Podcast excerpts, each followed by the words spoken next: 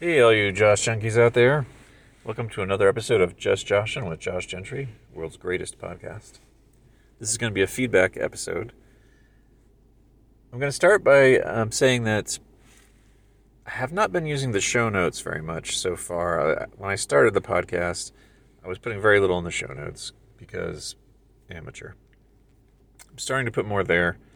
For example, in the crotch gusset episode, if you look at the show notes, there's a link to a male model modeling a garment with a crotch gusset, a link to a female model modeling a garment with a crotch gusset, because they do make workwear for women.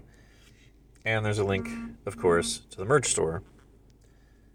In case you've uh, been planning to get something from the merch store and just haven't got around to it yet, check the show notes. Feedback. So I'm disorganized on this. I'm not saving it in a way that I can easily collate it. If you gave me feedback and I don't include it, I suck. I apologize. So, going all the way back to apples and oranges, apples versus oranges, still the most commented on episode. See, Cindy came forward as another apple person. Her reason specifically was uh, the messiness, the sticky juice of oranges. I believe she's the only person to specifically mention that, which is a little surprising. It's kind of wrapped up in the whole peel the orange problem. So I get that. I do think the easy peel oranges help this problem, but it's legit. She had a lot of things to say about fruit. I won't go th- all of them, but uh, the one I thought was sad was she's given up strawberries. The reason being that when you when you get a good strawberry, they're fantastic, but they're so often disappointing. You get them in the store and they just have no flavor. Um, so it's a little tragic.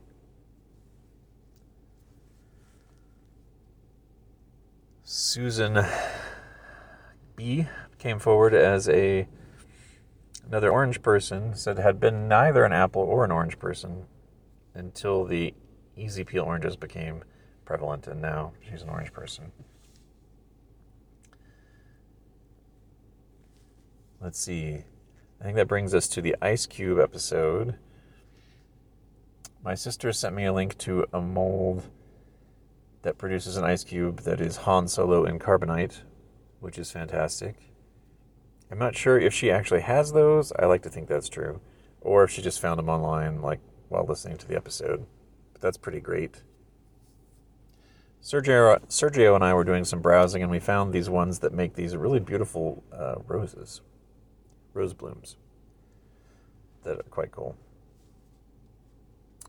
Mark came forward as a pro ice maker person because crushed ice.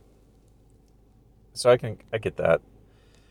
Kayla did say there are some ice cube type, you know, something that you fill up and put in the freezer and then we'll produce crushed ice like by squeezing or twisting or something.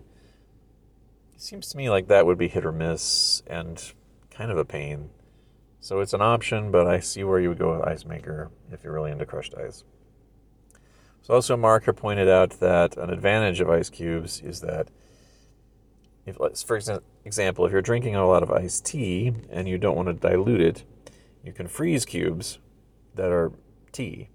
And then when you go to drink your iced tea and the ice cube melt, making a nice cold drink, they don't dilute. So that's a good. That's also a good point.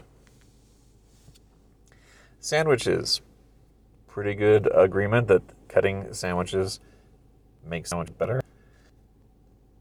I did see, I think it was again using a saying that they must be cut diagonally from corner to corner. I'm on board with that if the square sandwich However, I think they're discounting sandwiches made by French bread, round, round kind of shaped bread in which you don't have basically a square with corners. In that case, I, I don't think you can you can make that assertion.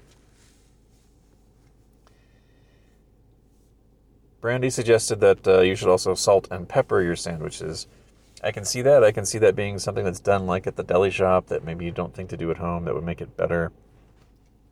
I did point out that it may depend on how salty, salty the lunch meat is. you know, in which case she told me, well, you shouldn't be eating, you know, really processed salted stuff. But uh, I like my olive loaf. What can I say? Uh, let's see. There was maybe something else about. I guess that was it for sandwiches. Ice cubes. Oh, on the um, being a George Lucas lookalike. By the way, I've cut my hair short, and that that ends it right there. So no more of that until my hair grows out. Someone did relate uh, experience they had. I think it was at a. I won't say their name because I don't think it was a positive experience. They were at a comedy club, and they got picked out by one of the comics as looking like someone who was at that time in the news for a scandal. So uh, she did not consider it a positive comparison, I guess. You know, someone kind of infamous. Um, but did get that feedback. That probably is it. That's quite a bit. Sorry if I forgot anything. This has been a another episode of Just Joshin with Josh Gentry, the podcast where I think, therefore I am wrong, after which I podcast. Enjoy yourselves.